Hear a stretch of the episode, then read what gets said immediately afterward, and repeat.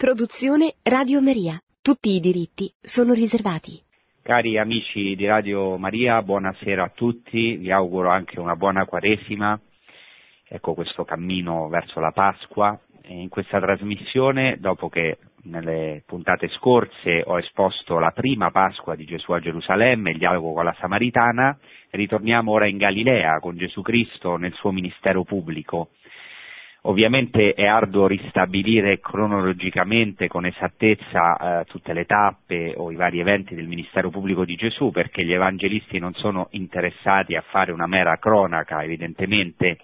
Non è facile quindi sapere bene se per esempio il discorso della montagna sia avvenuto prima o dopo il dialogo con la Samaritana, Comunque sia, diciamo, noi abbiamo già parlato del discorso della montagna e delle prime guarigioni di Gesù in Galilea, compresa anche quella del lebbroso, che è avvenuta subito dopo il discorso della montagna, e continuiamo con le guarigioni, con la predicazione, il ministero pubblico di Gesù Cristo in Galilea. Mi fermerò ovviamente su alcuni eventi, eh, sempre con un occhio, anzi soprattutto andando a fondo per quanto riguarda i luoghi santi e eh, diciamo, la storia, l'ambiente sociale e religioso eh, dell'epoca di Gesù e anche le radici ebraiche, le radici anche greche dei Vangeli, perché in questa trasmissione cerchiamo di andare alle radici della nostra fede, perché la nostra fede ne sia illuminata. E così eh, continuiamo esponendo i prodigi di Gesù Cristo in Galilea, siamo al capitolo ottavo di Matteo e al settimo di Luca, perché oggi mi soffermerò piuttosto su Luca, cioè dopo il discorso sulla montagna Matteo espone il, la guarigione del lebroso che io ho già trattato alcune puntate fa, e mentre Luca, al, cioè diversamente da eh, Matteo, eh, racconta due guarigioni, eh, due miracoli di Gesù Cristo su cui mi voglio soffermare subito dopo il discorso di Gesù Cristo che in Luca è un discorso in un luogo pianeggiante, il discorso sulla pianura. Sappiamo che questo non è una contraddizione col discorso della montagna perché di fatto chi conosce i luoghi della Galilea sa che qui in realtà le montagne sono colline piuttosto altipiani dove ovviamente ci sono luoghi pianeggianti come è il caso proprio del Monte delle Beatitudini da cui io sto trasmettendo che di fatto è un colle che però eh, dove ci sono vari luoghi pianeggianti, quindi chiaramente eh, non dobbiamo pensare che i Vangeli in questo siano in contraddizione, lo pensa chi eh, studia solamente a tavolino senza aver verificato i luoghi, come diciamo alcuni esegeti nel passato purtroppo hanno risaltato la contraddizione, in realtà non c'è nessuna contraddizione ovviamente conoscendo i luoghi. Bene, quindi ci soffermiamo su il, questi primi due miracoli che narra Luca dopo che Gesù ha eh, proclamato eh, questo discorso meraviglioso che è il cuore del Vangelo, di cui ho trattato soprattutto nel Vangelo di Matteo. Questi due eventi sono la guarigione del servo del centurione, quindi del centurione romano, quindi di un pagano, e la guarigione del figlio unico della, della vedova di Nain o Naim. Quindi avvengono in due luoghi diversi, a Cafarnao, che si trova sulle rive del lago di Galilea, e a Nain, che si trova molto, abbastanza vicino a Nazareth, vicino al Monte Tabor e quindi anche vicino a Nazareth, ma cosa accomuna questi due Vangeli? Ecco, questo lo dico sin dall'inizio, cioè scusate, questi due Vangeli o queste due guarigioni, cos'è che accomuna questi due eventi?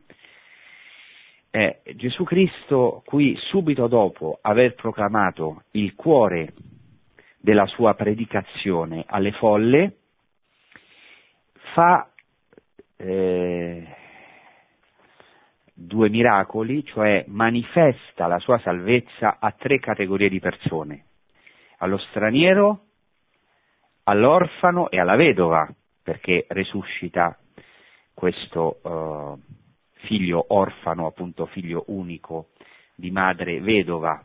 Queste tre categorie nell'Antico Testamento sono spesso menzionate insieme, lo straniero, l'orfano e la vedova.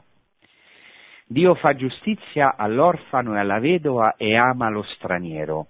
Questo è chiarissimo nel libro del Deuteronomio, al capitolo 10.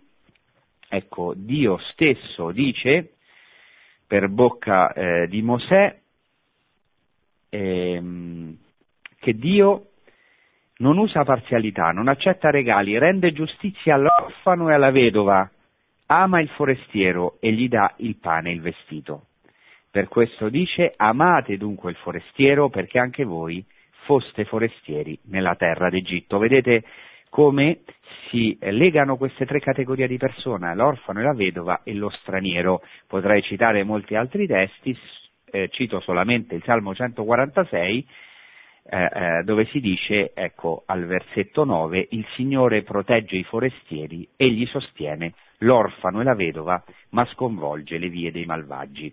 Per cui l'ebreo, le cui opere devono essere un imitatio dei, cioè un'imitazione di Dio, e che non può dimenticare di essere stato un tempo schiavo e straniero lui stesso in Egitto, ecco, è chiamato a trattare lo straniero, l'orfano e la vedova con benevolenza, condividendo con essi i propri beni e le decime e la gioia delle, loro, delle sue feste.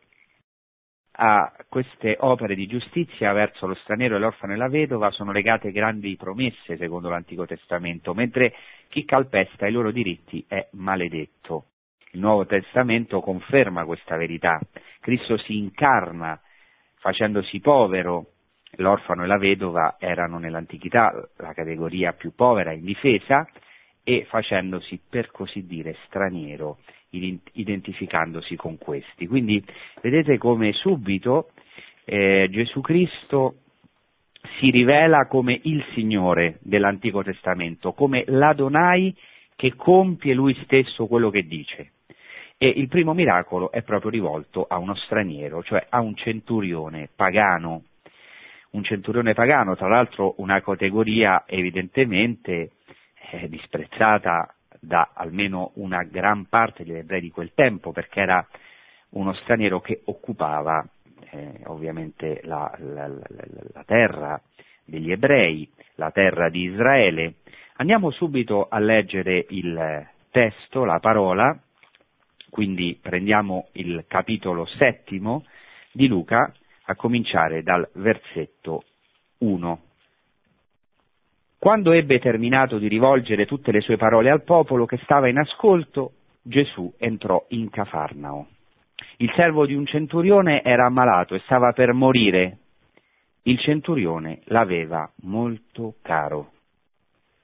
Perciò, avendo udito parlare di Gesù, gli mandò alcuni anziani dei giudei a pregarlo di venire e di salvare il suo servo, Costoro giunti da Gesù lo supplicavano con insistenza, egli merita che tu gli conceda quello che chiede, dicevano, perché ama il nostro popolo ed è stato lui a costruirci la sinagoga. Gesù si incamminò con loro. Non era ormai molto distante dalla casa quando il centurione mandò alcuni amici a dirgli, Signore, non disturbarti, io non sono degno che tu entri sotto il mio tetto, per questo io stesso non mi sono ritenuto degno di venire da te, ma di una parola e il mio servo sarà guarito. Anch'io infatti sono nella condizione di subalterno e ho dei soldati sotto di me, e dico a uno va ed egli va, e a un altro vieni ed egli viene, e al mio servo fa questo ed egli lo fa. All'udire questo Gesù lo ammirò e volgendosi alla folla che lo seguiva disse, io vi dico che neanche in Israele ho trovato una fede così grande. E gli inviati, quando tornarono a casa, trovarono il servo guarito. Ecco, questo è il primo evento, cioè la guarigione da parte di Gesù Cristo del servo del centurione. Cominciamo subito a notare delle eh, importanti differenze di traduzione rispetto diciamo, alla traduzione forse diciamo, più lineare o più scorrevole in italiano che abbiamo. E ho letto diciamo, che quando ebbe terminato di rivolgere tutte le sue parole al popolo che stava in ascolto Gesù entrò a Cafarnao. In realtà il greco eh, dice qualcosa di diverso, dice quando eh, ecco, eh, ebbe eh, compiuto o riem, diciamo, riempito di tutte queste parole, eh, di tutte le sue parole negli orecchi del popolo, qui c'è diciamo, l'idea che le parole di Gesù Cristo riempiono le orecchie del popolo e questo lo sappiamo perché? Perché eh, poco prima è stato proclamato proprio eh, il discorso sulla pianura, secondo il Vangelo di Luca, che diciamo, è il cuore della predicazione di Gesù Cristo.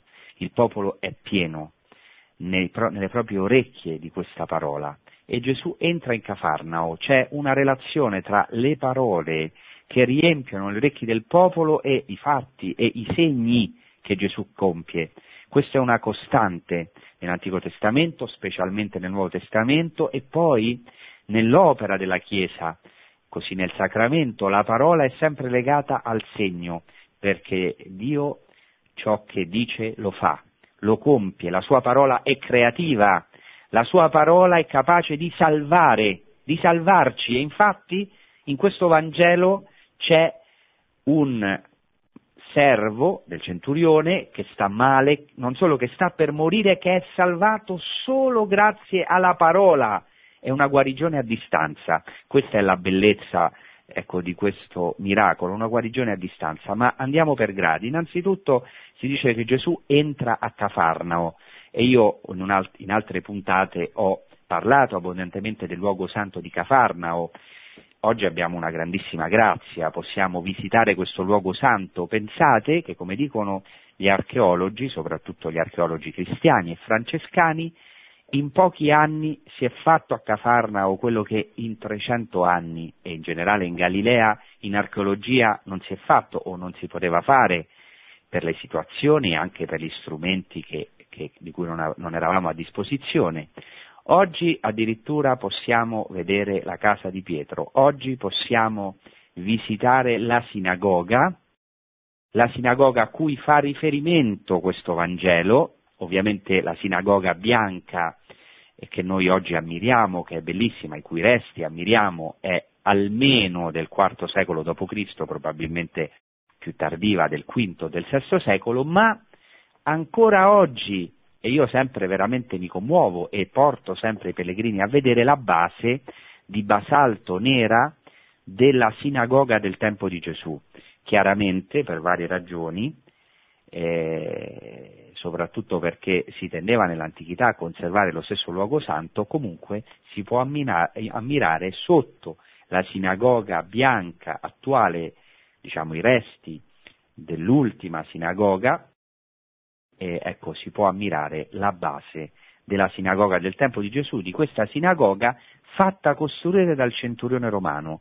Ancora oggi la possiamo vedere, è una base alquanto asimmetrica e per questo eh, originale eh, rispetto alla sinagoga bianca che abbiamo detto è probabilmente del IV, V o VI secolo. Quindi possiamo vedere questo luogo santo.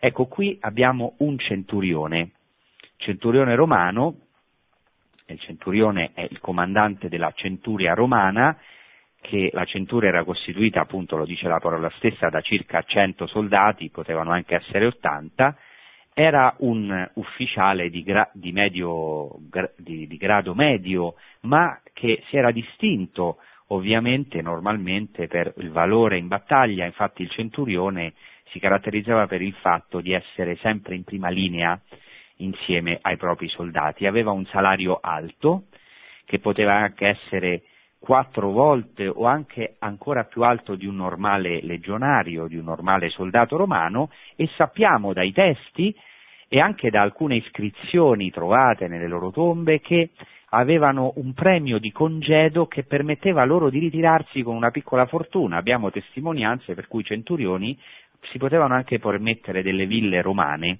il che appunto è in consonanza con questo Vangelo. Infatti eh, gli ebrei stessi dicono, intercedono per questo uomo straniero, non sappiamo se era romano, era un centurione romano, ma poteva anche essere degli, certamente dell'impero romano, ma non è detto che era romano, ma certamente era un pagano, uno straniero, e gli ebrei, gli anziani degli ebrei intercedono per lui perché Gesù faccia questo miracolo.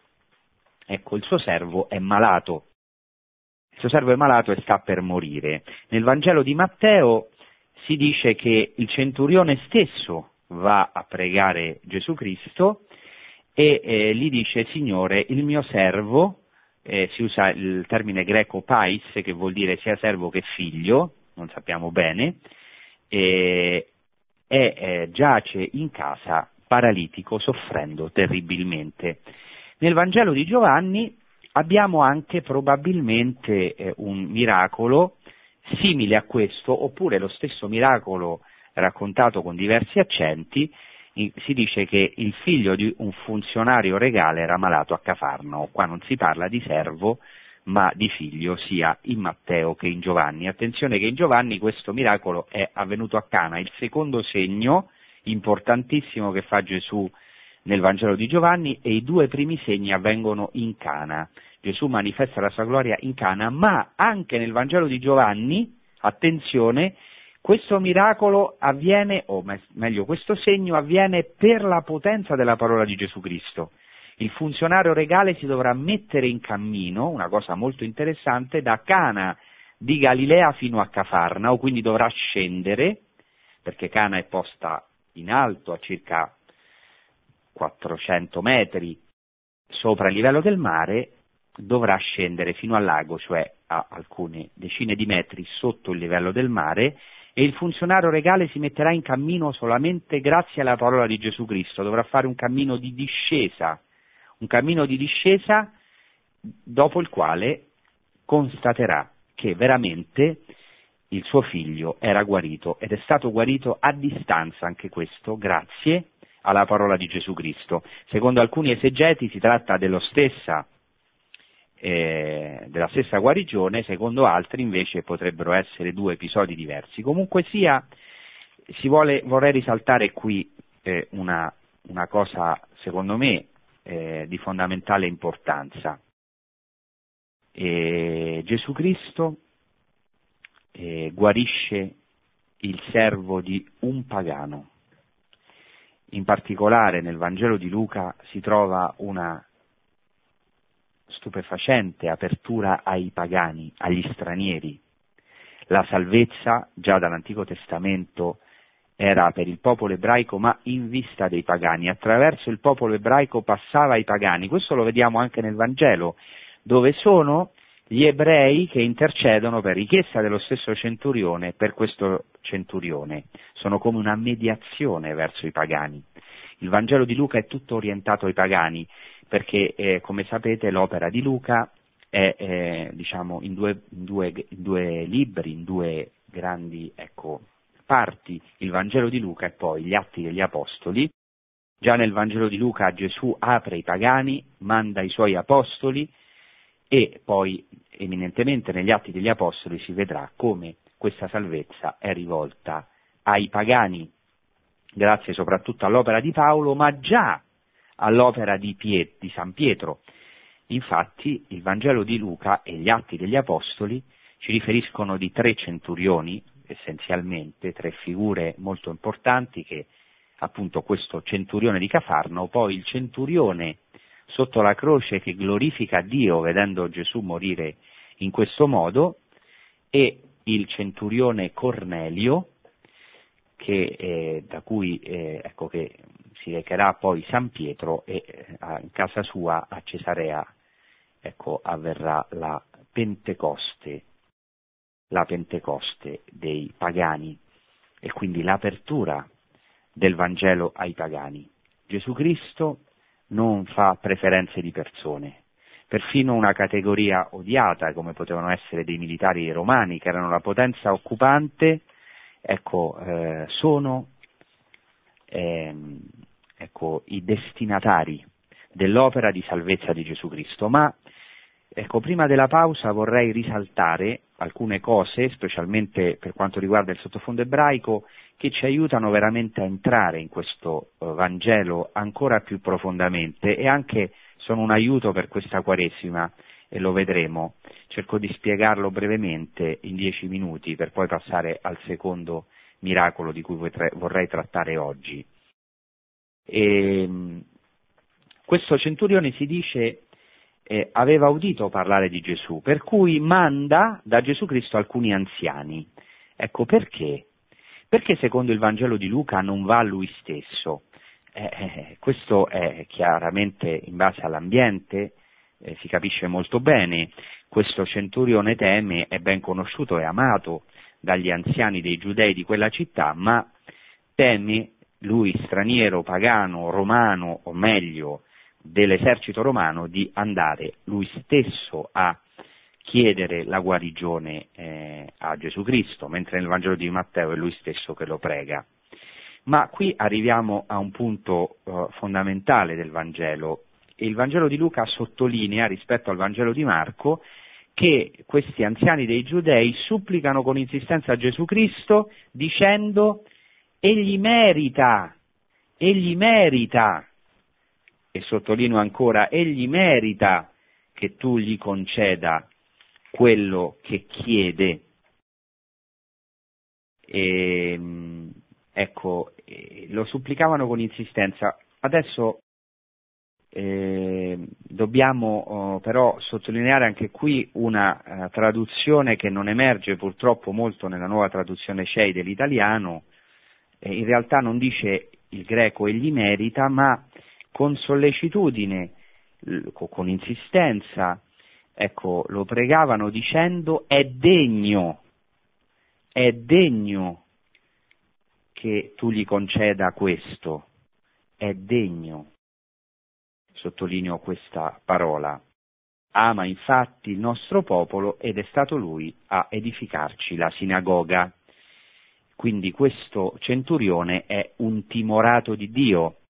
Sapete che gli, ebrei, eh, quelli che erano del popolo ebraico appunto erano ebrei, poi c'erano gli stranieri, potevano essere, eh, se volevano, ecco, se erano interessati all'ebraismo o volevano in qualche modo eh, avvicinarsi all'ebraismo o erano simpatizzanti eh, eh, ecco, della, del, dell'ebraismo, potevano essere o proseliti, quindi cominciare proprio un processo vero e proprio di conversione, oppure rimanere simpatizzanti ed erano chiamati timorati di Dio. Probabilmente qui abbiamo uno straniero considerato timorato di Dio, tanto che mette a disposizione le sue sostanze per edificare questa sinagoga di Cafarnao di cui ancora oggi possiamo vedere e toccare la base autentica della sinagoga del tempo di Gesù. Ecco, Gesù a queste parole, per questa mediazione, decide di incamminarsi, ma quando ormai non è molto distante dalla casa, il centurione manda un'altra delegazione, stavolta alcuni suoi amici, dicendo questa frase, Signore, non ti disturbare, io non sono degno che tu entri sotto il mio tetto. E qui si usa un altro termine eh, per dire degno, mentre prima si usava il termine greco axios, ora si usa, cioè che vuol dire proprio degno, ora si usa il termine ikanos, che vuol dire eh, piuttosto non sono adatto adatto, non sono conveniente, sarebbe un'ottima traduzione del termine ebraico kosher, non sono conveniente, cioè cosa vuol dire? Un ebreo non entrava a casa di un pagano, non entrava, semplicemente non era kosher, perché il Salmo 1 dice eh, Asher Aish Asher Alach Basat Reshaim ecco, beato l'uomo che non, non, cammina nel consiglio degli empi e non si siede nel consesso dei malvagi.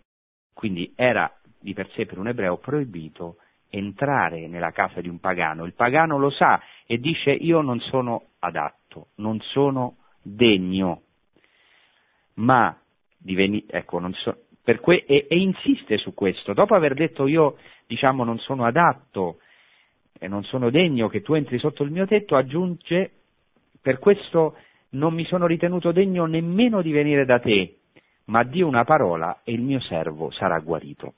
Qui c'è qualcosa su cui mi voglio soffermare, importantissimo per noi, per la nostra vita. Ecco, gli ebrei insistono sul fatto che questo centurione è degno, merita questo miracolo. Perché Gesù Cristo rimane ammirato davanti alla fede del centurione. Cos'è che desta tanto lo stupore di Gesù Cristo.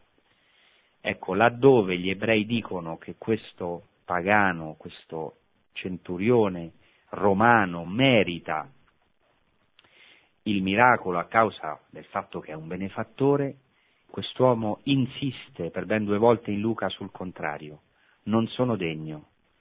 Ah, che bello!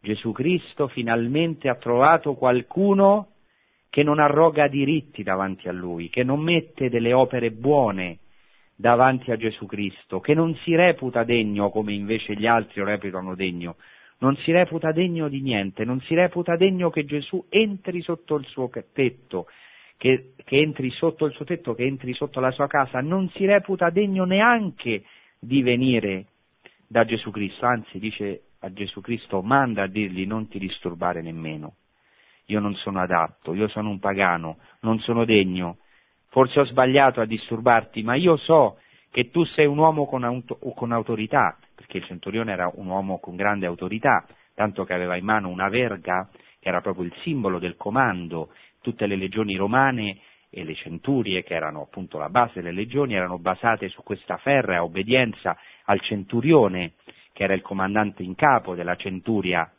Ora il centurione riconosce a Gesù Cristo questa autorità, che ha questo potere di farlo solamente con un comando, a distanza, come fa un centurione, come fa un comandante militare.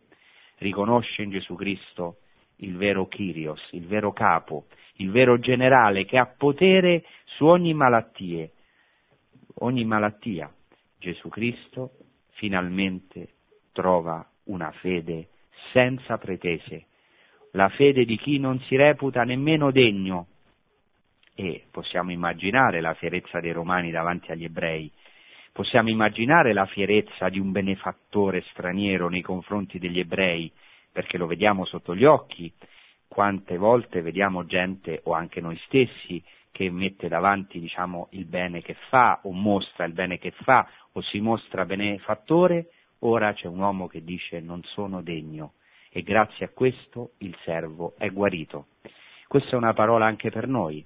In questa Quaresima, ecco, noi siamo invitati a questo.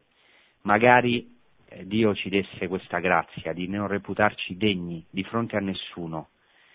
Qualunque posizione possiamo avere di comando di autorità, ecco, dire davanti a Gesù Cristo e davanti agli uomini io non sono degno, non sono degno che tu entri sotto la mia casa.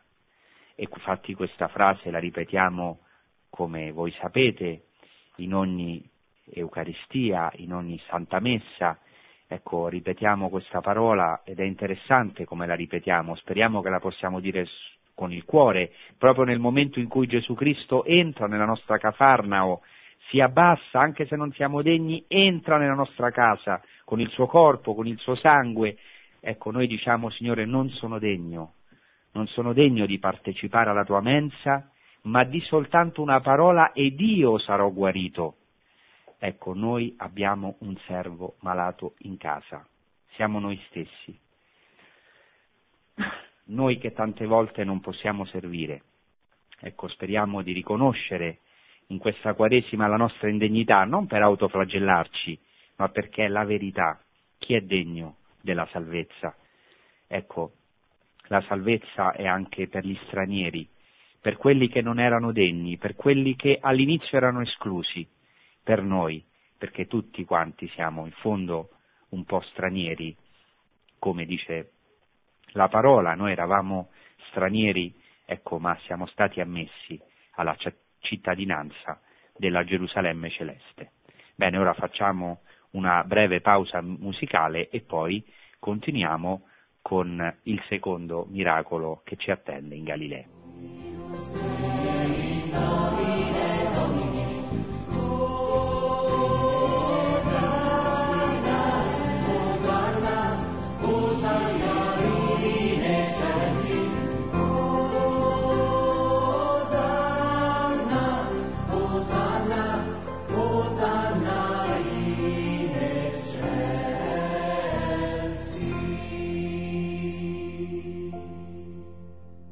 Bene, eh, abbiamo parlato di questa guarigione del servo del centurione, la fede del centurione desta lo stupore di Gesù Cristo, sia nel Vangelo di Matteo che nel Vangelo di Luca, con diversi accenti.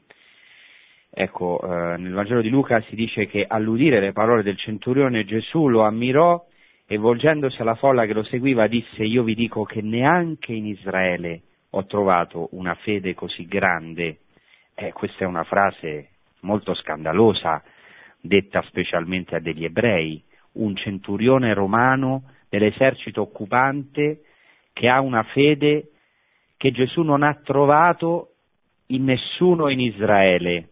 Guardate come Gesù Cristo viene veramente a spaccare i nostri schemi, guardate come la salvezza è veramente universale, aperta a tutti. Il Vangelo di Matteo invece, oltre ovviamente a questa frase molto simile, del, che manifesta lo stupore di Gesù Cristo, eh, aggiunge eh, una, una, frase importante dopo appunto la frase di Gesù Cristo che dice in verità vi dico presso nessuno in Israele ho trovato una fede così grande, Gesù aggiunge io vi dico che molti verranno dall'Oriente, dall'Occidente e siederanno a mensa con Abramo, Isacco e Giacobbe nel regno dei cieli mentre i figli del regno saranno gettati fuori, eccetera. Quindi qui abbiamo addirittura ecco, una affermazione eh, veramente che desta meraviglia come tanti verranno da Oriente e Occidente, come questa salvezza è per i pagani e siederanno a mensa, letteralmente il verbo greco dice si stenderanno a mensa, così come facevano gli antichi romani, immagine del riposo messianico, ecco, del banchetto con Abramo, Isacco e Giacobbe nel regno dei cieli, perché anche nella tradizione ebraica, ecco, ehm, entrare nel regno dei cieli significa entrare nel seno di Abramo, Isacco e Giacobbe, cioè riposare sul loro petto, cioè stare a mensa con loro, ecco, stare a mensa con i padri.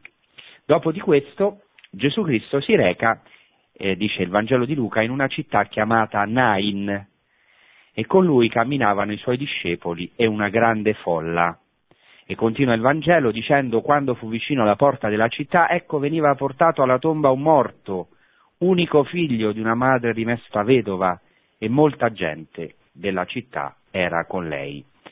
Conosciamo oggi il probabile luogo del villaggio di Naim, che si trova eh, diciamo oggi vicino al monte Tabor eh, e questa testimonianza è antica. Già Eusebio di Cesarea nel IV secolo ci dice così, la città di Naim dove il Signore risuscitò il figlio della vedova si mostra fino ad oggi al dodicesimo miglio dal monte Tabor presso Endor, addirittura ci indica la distanza eh, anche se in realtà il miglio non è proprio il dodicesimo, ma forse cioè, piuttosto il quinto, ma ecco, si era conservato questo eh, ricordo fin dalla, da, dai, dai, primi momenti, fin da ecco, i primi cristiani avevano conservato eh, non solo, come ci riferiscono le fonti antiche, il villaggio, ma anche il luogo di sepoltura.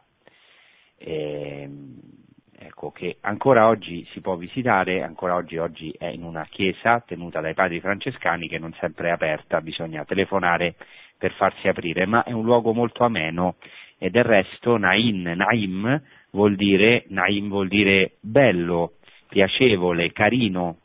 Ecco, in questo luogo, eh, diciamo, stride rispetto al nome la morte eh, che cade impietosa su questo figlio unico di una madre vedova e Gesù Cristo si trova là. Secondo la tradizione ebraica, chi si trova in una processione verso eh, il luogo di sepoltura ancora oggi è obbligato a accompagnare, è proprio uno dei riti della sepoltura ebraica, l'accompagnamento alla sepoltura, se un ebreo si trova in questo corteo, secondo diciamo, la legge ebraica di oggi, è chiamato a fare almeno due metri con lui e ovviamente nell'antichità questa era una grande opera di pietà. Dopo questa opera che Gesù fa allo straniero, al servo del centurione, ecco la seconda opera di misericordia verso l'orfano e la vedova, ma non è solamente un'opera di misericordia, è qualcosa, vedremo, di molto più profondo. Innanzitutto dice il Vangelo che vedendo questa vedova, eh, che accompagnava il, figlio, suo figlio unico, ecco il suo figlio unico eh, alla sepoltura, dice il greco che Gesù eh, letteralmente eh, ecco, è un verbo che abbiamo incontrato anche altrove, si traduce normalmente che si mosse a compassione, ma in realtà è un verbo che esprime l'intimità eh, di, di, di, Dio stesso e infatti è un verbo che contiene in sé il termine greco splanchna che significa viscere eh, o diciamo eh, rachamim, le viscere. Ecco, oh, è un sentimento profondo che esprime le viscere di misericordia di Dio stesso. Gesù Cristo di fronte alla morte di questo figlio unico di madre vedova, ecco, sente le sue viscere commuoversi, è qualcosa di profondo, di più profondo possibile, perché in Gesù Cristo è Dio stesso che, ecco, sente questa misericordia per, per l'uomo, per questa vedova. Ecco, da notare che una cosa molto importante che figlio unico in greco si dice monogenes uios, cioè figlio anche tradotto unigenito, è un termine che è entrato anche nel nostro credo, Gesù è il figlio unico, cioè il monogenes, il figlio unigenito. Qui c'è un'allusione molto importante, qui c'è un'allusione allo stesso Gesù Cristo, ma lo vedremo più avanti. Ma andiamo per ordine. Dice letteralmente il greco che avendola vista, avendo visto la vedova, il Signore, o Kyrios, qui eh, Luca mette subito il Signore esplangnizze, non dice solamente che Gesù si commuove, ma è il Signore stesso, l'Adonai, che sente queste viscere di misericordia per l'uomo, perché in questa vedova è racchiusa tutta l'umanità e già anticipo che è racchiusa anche la sua madre, Maria, che dovrà poi piangere il suo figlio unico.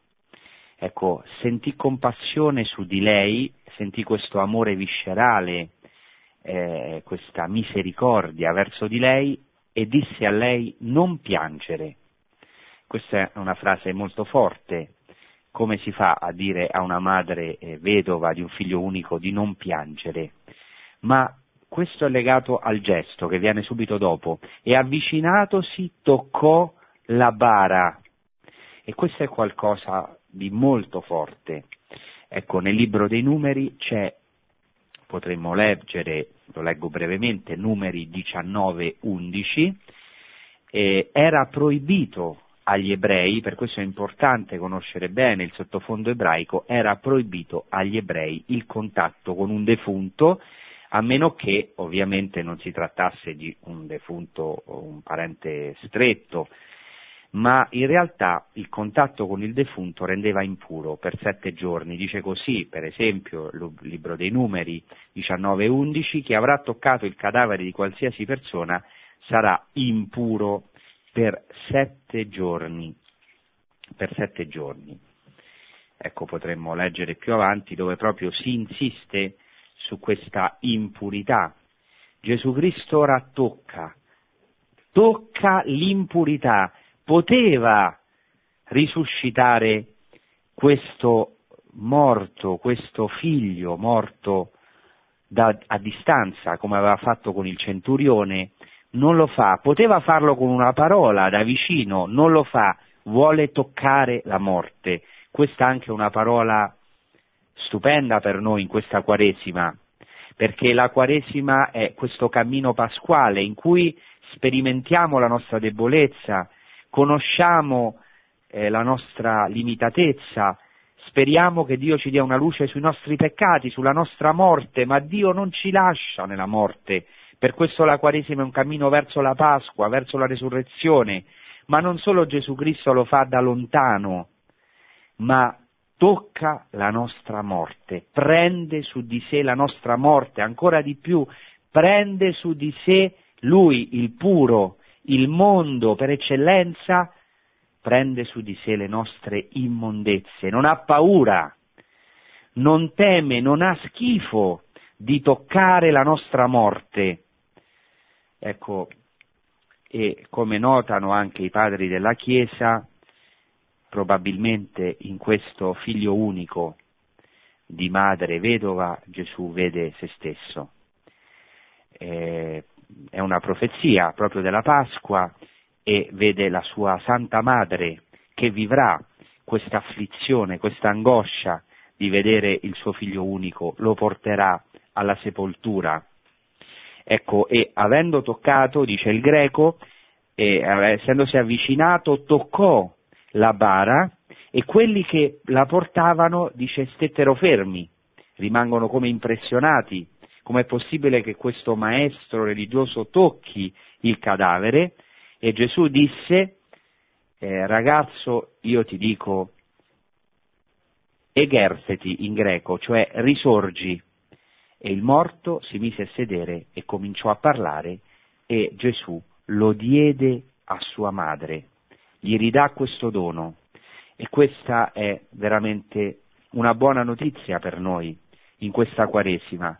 Gesù Cristo ci vuole restituire questo servo dentro di noi che è morto, questo figlio che è la nostra anima tante volte morta, la vuole restituire alla sua madre, la vuole restituire alla Vergine Maria, alla sua Chiesa, perché ci ama, perché ha compassione di noi, perché ci ama così come siamo, anche se siamo morti, vorrei dire proprio perché siamo morti, ha compassione, perché il Dio della vita non ha creato l'uomo per la morte, lo dice il libro della Sapienza, Dio non ha creato l'uomo per la morte, ma per l'immortalità, ma la morte è entrata nel mondo eh, per invidia del diavolo, ne fanno esperienza quelli che appartengono alla morte. Ma Dio ha questo potere, speriamo che in questa Quaresima e poi nella Pasqua che viene possiamo ascoltare questa voce potente di Cristo che da lontano guarisce il servo del centurione, che da vicino, toccando la morte, nostra morte, ci dice egertheti in greco, risorgi, cum in ebraico, risorgi dalla morte, in modo che anche noi possiamo sederci, cominciare a parlare delle meraviglie di Dio, essere restituiti alla nostra madre Chiesa e possiamo glorificare Dio, glorificare che, ecco, davanti all'esperienza pasquale non abbiamo altra, eh, altra risposta che dare grazie, che rendere grazie, che glorificare così come tutti, dice alla fine il Vangelo, furono presi da timore, questo vuol dire che hanno fatto l'esperienza di Dio, in Gesù Cristo si rivela Dio, davanti all'apparizione di Dio l'uomo ha paura. E il, Dio, il solo Dio può suscitare da un morto la vita, ma non solo, diciamo, hanno questo timore reverenziale o hanno questa, sperimentano questa teofania, questa presenza di Dio, ma anche si dice che glorificarono Dio dicendo un grande profeta, e qui si usa lo stesso verbo che, che Gesù ha usato per il giovinetto, Egerse, un grande profeta è sorto, è risorto in noi, un grande profeta è risorto in noi letteralmente e Dio ha visitato il suo popolo. E questo fatto, si dice alla fine, uscì in tutta la Giudea e in tutto il circondario. Ecco, speriamo che anche noi possiamo sperimentare che Gesù risorga in noi, cioè nella nostra morte, in quello che noi non possiamo accettare, in quello che ci fa piangere, in quello che ci sta portando alla sepoltura e che Dio, di nuovo, che è un Dio vivo, attraverso il suo Figlio Gesù Cristo, l'opera dello Spirito Santo, possa visitare noi, suo popolo. Bene, e ora lasciamo uno spazio alle vostre domande, ai vostri interventi telefonici. Grazie.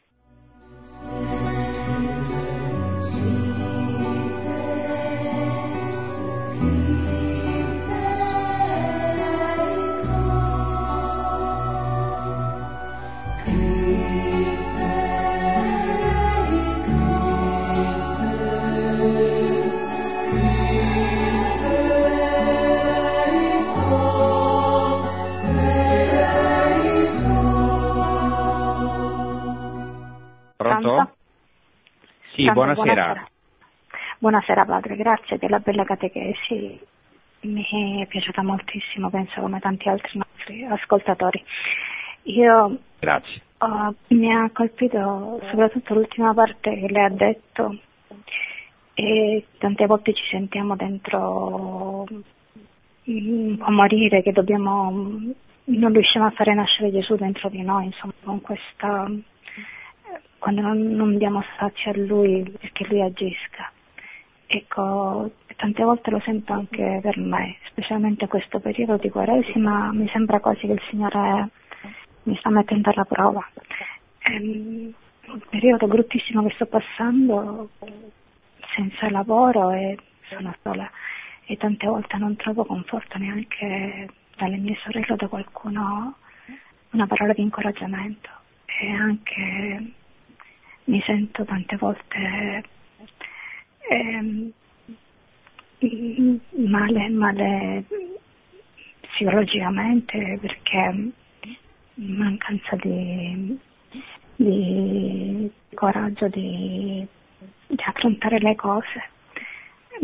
Perché mi guardo attorno c'è l'età, ci sono tante cose, vedo solo difficoltà e anche se mi aggrappo con tutte le forze del Signore veramente forse non riesco a dargli quella, quella fiducia, quella fede forte che Lui ci chiede.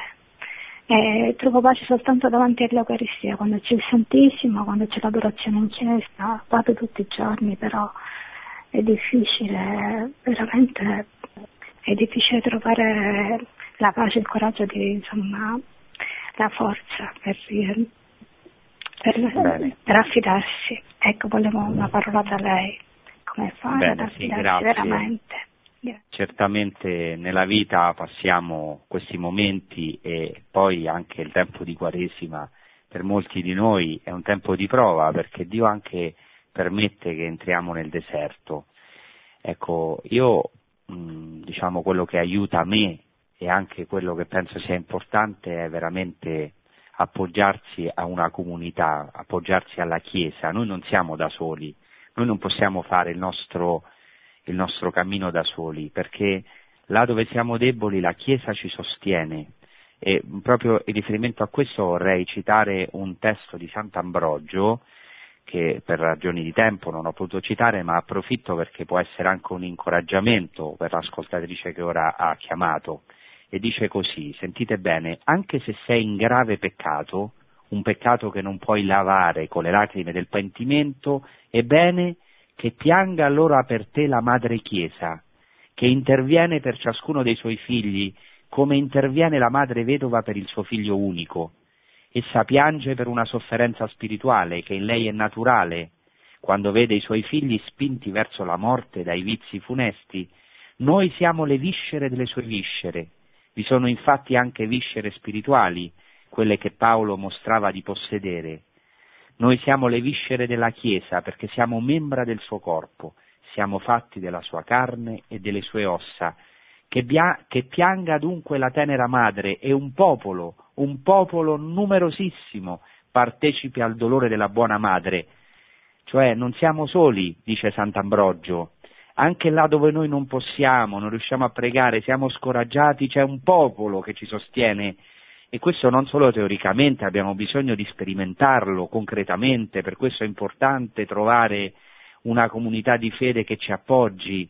E conclude così Sant'Ambrogio, allora tu ti risolleverai dalla morte, allora sarai liberato dal sepolcro, i portatori della tua bara si arresteranno e tu comincerai a dire parole di vita, tutti avranno timore e per l'esempio di uno solo molti si metteranno sulla diritta via e loderanno Dio per averci accordati, accordato tanti potenti rimedi per evitare la morte. Ecco, eh, speriamo che anche noi possiamo in questa Pasqua sperimentare, perché ogni giorno, come ha detto giustamente l'ascoltatrice prima, molte volte sperimentiamo momenti di morte, ma eh, Gesù Cristo è vivo ed è pronto a risuscitarci.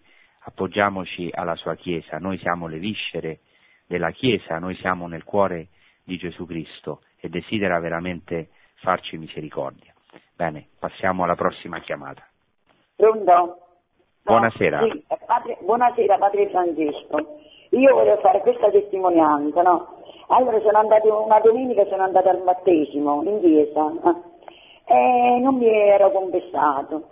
Allora ho detto queste parole, che Signore, eh, io non mi sono confessato, non riesco a prendermi la comunione, la verità, perché stavo un po' in peccato. Non mi ero confessato, non è che tenevo il peccato, però non mi ero confessato. E stavo male mi appiglia a Gesù. E quando eh, eh, ho detto queste parole, e che Signore, io non sono degno, però uh, soltanto una parola e io sarò salvato. Ho detto queste parole insieme al prete quando eh, era il momento della comunione. No? Allora la mattina eh, dopo, il lunedì, ho acceso la radio eh, sentendomi la messa di, di Radio Maria e proprio ha detto la parabola del centurione. Ma io sono rimasta così scolpita, così scolpita, padre. Ah. Grazie di questa testimonianza, è importante avere questo sentimento ecco, di indegnità anche tante volte. È chiaro che se abbiamo oh, un peccato diciamo abbastanza grande è sempre meglio confessarci prima o come dice la Chiesa ci possiamo comunicare confessandoci quanto prima, più presto possibile, appena possibile, possibilmente dopo l'Eucarestia. Però ecco, magari Dio ci desse questa grazia ecco, di, eh, del centurione, ecco, di non reputarci degni perché in fondo il nostro problema è un po' sempre questo, che ci reputiamo come, ecco, abbiamo delle pretese, delle pretese verso Dio, anche tante volte verso gli altri, e questo lo abbiamo anche, lo sperimentiamo quando siamo malati, questo centurione aveva un servo malato, chi, ha, chi è malato, chi ha un malato in casa si sente come una pretesa, no? che mi devono venire a trovare, e invece questo centurione davanti a Gesù Cristo dice, Signore, non sono degno. È difficilissimo dire con il cuore o sentire con il cuore queste parole. Ecco, sono contento che ecco, possiamo insieme evidenziarle. Bene, passiamo al prossimo intervento. Pronto? Sì, pronto. Buonasera. Sì, buonasera. buonasera. Sono, Narciso, sono Narciso dalla provincia di Torino. Ho Buonasera. ascoltato la catechesi, molto, molto interessante. E la domanda è questa oggi, a chi è diretto quello che dice Gesù, eh, annunciate il Vangelo e guarite i malati? È diretto ancora oggi a noi, alla sua Chiesa, a, a coloro che hanno fede? Perché da quanto tempo non avvengono più queste guarigioni? Abbiamo affidato tutto alla medicina e puntiamo tutto sulla medicina. Perché, la, poiché, per, da quando la Chiesa non si prende più carico di questo delle guarigioni proprio, di guarire i malati, come Gesù ha comandato, diciamo, perché questo è un'esortazione, più che magari più che un comando, proprio un'esortazione molto chiara. È diminuita certo. la fede? Non mi chiedo questo, se è diminuita questa fede non c'è più questa fede o non abbiamo più bisogno perché abbiamo la medicina. Bene, Quindi... bene, grazie, grazie, grazie della domanda. Narciso e devo dire che pensavo che fosse più polemica, nel senso che non solo alcune volte ecco, non andiamo a guarire, a guarire, i malati, ma alcune volte eh, ecco, ci addormentiamo e non annunciamo nemmeno il Vangelo, perché io potrei anche chiedere, ecco, ma dove veramente possiamo, eh, dov'è questo popolo di cristiani che va a annunciare il Vangelo con zelo nelle strade, nelle case? Non sempre si trova. Però la Chiesa, questa è l'opera della Chiesa, la Chiesa è sempre, sempre renovanda, deve essere sempre rinnovata, certamente ancora oggi nella Chiesa c'è, e, e, e li conosciamo, eh, chi, chi, ha un'esperienza della Chiesa ha questa esperienza, c'è chi annuncia il Vangelo, c'è chi va a guarire i malati, i malati nel corpo e malati nello spirito, perché la vera malattia è la malattia dello spirito, ma la Chiesa fa un'opera attraverso i, i suoi ministri, presbiteri, che eh, c'è un'unzione degli infermi e io sono testimone eh, ecco, anche di, di, di, guarigioni avvenute eh, non per il potere nostro dei presbiteri, ma per il potere di Dio, per la santa unzione, ecco, e anche però, ecco, questo è un mandato che dà Gesù Cristo a tutta la Chiesa, a tutti i battezzati, tutti siamo profeti. E quindi siamo chiamati veramente ad annunciare il Vangelo, guarire i malati. È chiaro però che è qui necessaria una precisazione che mi permette diciamo, questa domanda, eh, mi permette di fare questa domanda di Narciso. E, è chiaro che non è la guarigione fisica che è il fine ultimo del miracolo di Gesù Cristo. Il fine ultimo del miracolo di Gesù Cristo è trovare e suscitare la fede, cioè la guarigione eterna, la salvezza eterna. Eh, io dico sempre per scherzo che il miracolo non è tanto che Lazzaro sia risuscitato o che questo figlio sia risuscitato perché non so eh, se loro eh, sono stati molto contenti del fatto di morire due volte, no? lo dico un po' per scherzo, ma lo dico anche seriamente per dire che in fondo il vero miracolo non è la guarigione fisica, perché di qualcosa dovremmo pure morire, prima o poi dovremmo anche morire, ma ecco la vera guarigione è la guarigione interiore, la salvezza eterna. Per questo se leggiamo gli atti degli Apostoli vediamo che via via che nasce il miracolo della Chiesa, anche alcune volte le guarigioni guari- eh, diminuiscono, perché il vero miracolo è il miracolo morale, il miracolo dell'amore, della comunione della Chiesa, la possibilità di vivere e sperimentare la vita eterna sulla terra, in questa vita e nell'altra vita. Ecco, quindi diciamo dobbiamo stare attenti anche perché se no ricadiamo nella religiosità naturale, dobbiamo credere nel potere di Gesù Cristo di poter guarire sapendo che la vera guarigione non è questa, ma la vera guarigione è la guarigione dal peccato, dal nostro egoismo, dall'incapacità di poter amare, di poterci donare completamente. Ecco, e abbiamo grandi esempi di santi che sono morti anche in gravi malattie, tra tremendi dolori, ma manifestando nella loro carne nella loro vita che la morte era vinta. Però diciamo se la domanda dell'ascoltatore è un invito a muoverci, a credere nel potere della Chiesa di annunciare e di guarire, la accolgo e la condivido appieno. E vale anche per me, vale per tutti. Svegliamoci, o meglio riceviamo lo Spirito Santo, abbiamo bisogno di una nuova primavera nella Chiesa, abbiamo bisogno di evangelizzare, ritornare al cuore della missione della Chiesa, che non è organizzare strutture, fare dibattiti, eh, eh, fare polemiche tra diverse fazioni della Chiesa, chi è a favore, chi è contro, ma veramente di muoverci, di avere lo spirito di Gesù Cristo. È chiaro che prima lo dobbiamo ricevere, e ricevere questa effusione dello spirito dall'alto, ma anche obbedire al comando di Cristo che ha detto annunciate il Vangelo, guarite gli infermi, risuscitate i morti per la potenza della parola, per la potenza dei sacramenti. Abbiamo questa autorità, Cristo ce l'ha lasciata, non perdiamoci in cose inutili, non perdiamoci solo in opere meramente sociali. La Chiesa non è una ONG, eh, ecco, non, è, non, è, non, non fa solamente opere sociali, abbiamo bisogno di salvare questa generazione dalla morte, dalla disperazione, dal non senso, con umiltà, senza sentirci migliori di nessuno, dicendo sempre come il centurione non sono degno, ma Dio ci ha dato questo mandato e ci dà questo spirito e questa autorità e abbiamo bisogno di questo rinnovamento. Bene, passiamo alla prossima domanda. Eh, pronto, buonasera, sono Paola da Lecce. Buonasera. Buonasera. Io volevo fare una richiesta più che altro, siccome nella Bibbia si parla spesso delle figure dell'orfano e della vedova, eh, mi piacerebbe sentire un approfondimento da parte sua su, su queste figure ricorrenti alle quali Gesù è molto diciamo, affezionato. Eh, lei ha fatto comunque un accenno no, riguardo al fatto che um, un po' rivede se stesso e, e sua madre no, nella figura dell'orfano, certo, più certo. che altro della vedova. Ecco. Eh, niente, mi piacerebbe sentire due parole ancora, se lei potesse spenderle a riguardo.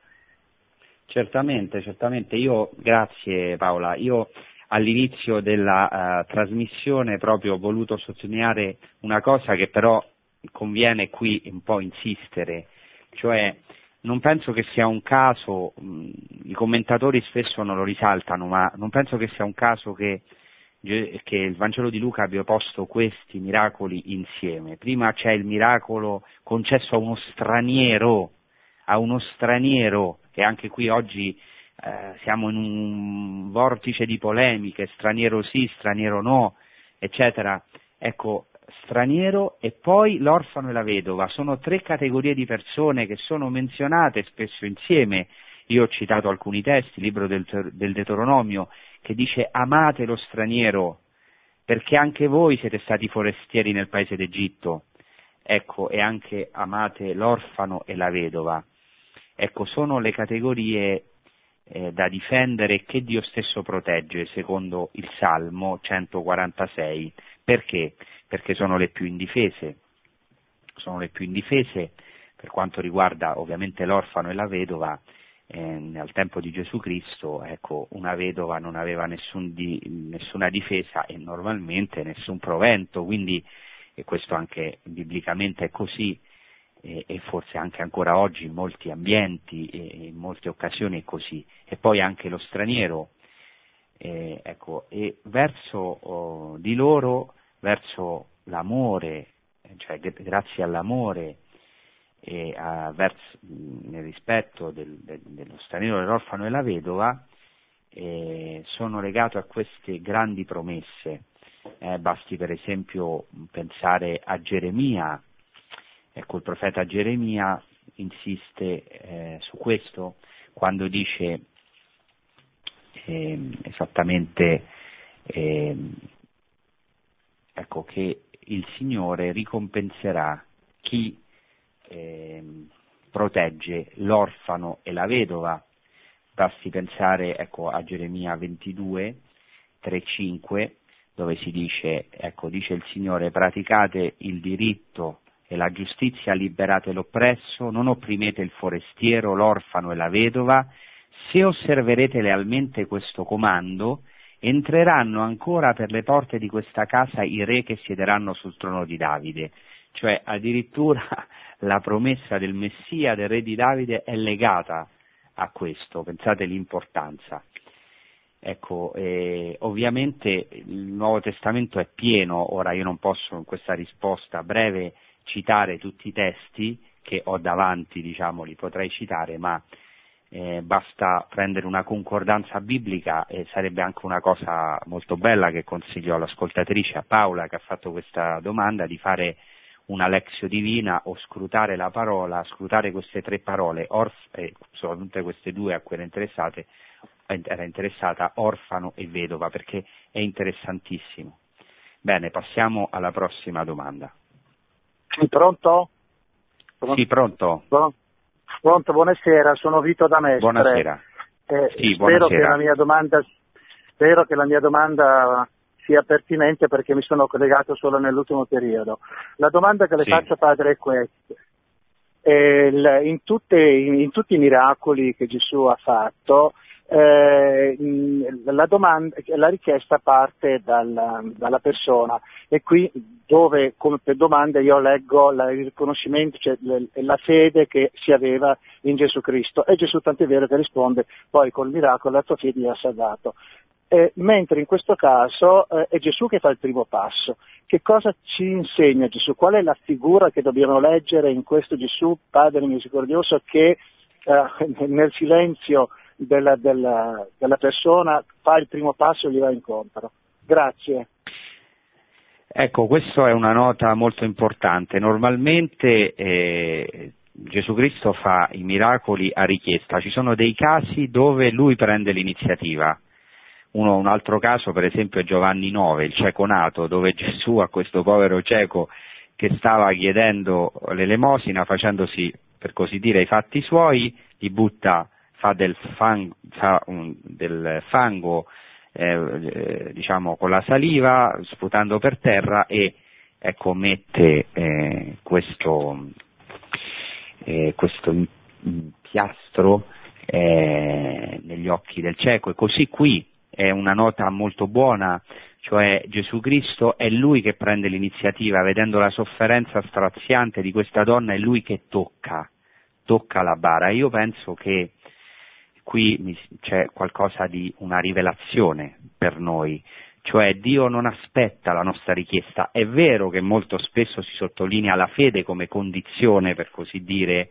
dei miracoli, cioè si dice che Gesù per esempio a Nazareth non fece molti miracoli a causa della loro incredulità, è vero che Gesù in fondo cerca, cerca la fede in coloro che, eh, eh, a cui si rivolge, ma, ma, ma, ma Dio è sempre Dio, cioè Dio vede la sofferenza dell'uomo, si accosta, prende l'iniziativa, anche laddove noi non possiamo, anche laddove l'uomo non ha neanche la forza di gridare, eppure Dio è il Dio della vita che si accosta e non ha, non ha, schifo della morte, questo si vede, lo vedremo poi anche nel tempo della Pasqua, nel tempo della resurrezione, come è Gesù Cristo che va incontro ai discepoli laddove non hanno forza, non hanno paura e questo anche è molto significativo per il miracolo che abbiamo trattato, perché questa donna è veramente disperata, non ha neanche forse la forza e neanche l'interesse di poter gridare, eppure Gesù Cristo tocca quella situazione di morte. Bene, passiamo all'ultima domanda, grazie. Sì. Buonasera. Buonasera, Buonasera sono sì. Carla, sono Carla da Torino. Eh, mi ha molto colpito eh, la, l'intervento qualche, qualche persona fa di quella signora molto sofferente eh, due, o tre, due o tre telefonate fa. Mi ha colpito Sì. moltissimo e mh, credo che, dato che non possiamo far nulla, chi l'ha ascoltata non può far nulla materialmente, ma credo che Certo. era talmente grande la sofferenza di questa povera figlia che tutti Eh, sì. noi che l'abbiamo ascoltata eh, facciamo una, una preghiera di sostegno per questa, perché era un afflato di sofferenza incredibile, si percepiva una sofferenza incredibile e quindi tutti vero, che l'hanno ascoltata, una, una cosa incredibile, mi ha toccato profondamente, io non intervengo mai, ma mi ha molto toccato. E quindi tutti noi che l'abbiamo ascoltata, io credo che do- dobbiamo proprio pregare per lei e ricordarci di questa Come si chiama persona. lei? Come si chiama Io lei? mi chiamo Carla, io mi chiamo Carla. Carla.